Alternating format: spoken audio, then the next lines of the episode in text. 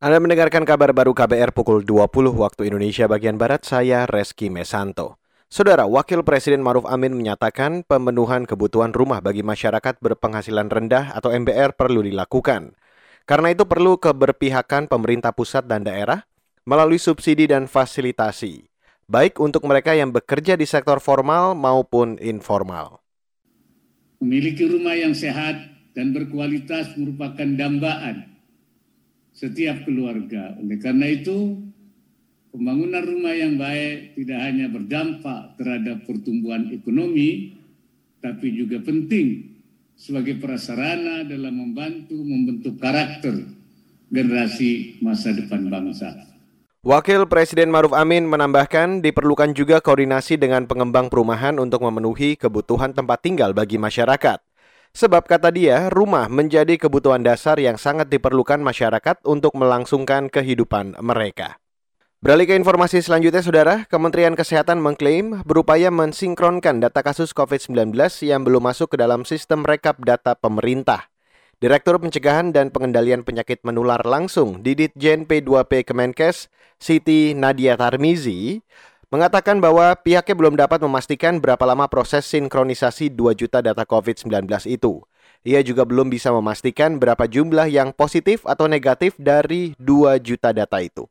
Tentunya terkait data ini kita terus selalu ada ruang untuk improvement ya.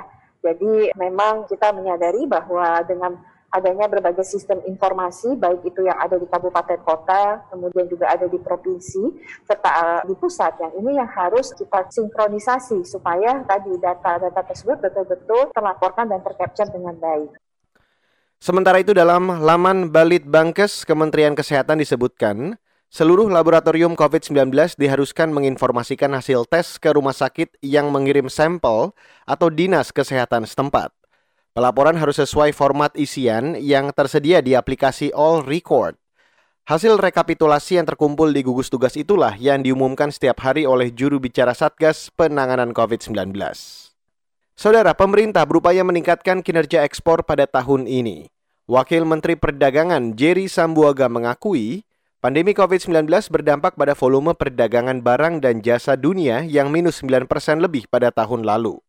Tetapi Indonesia harus aktif mencari peluang untuk memulihkan dan meningkatkan kinerja perdagangan.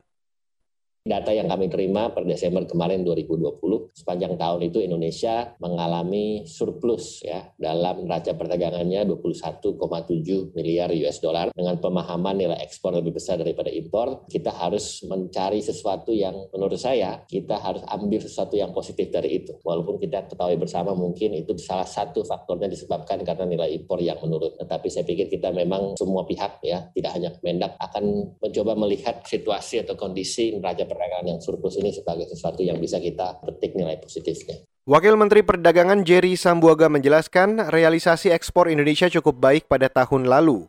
Misalnya, realisasi ekspor non-migas sebesar 95 persen, yaitu 154 miliar dolar lebih atau sekira 2,1 triliun rupiah dari target 2,2 triliun rupiah.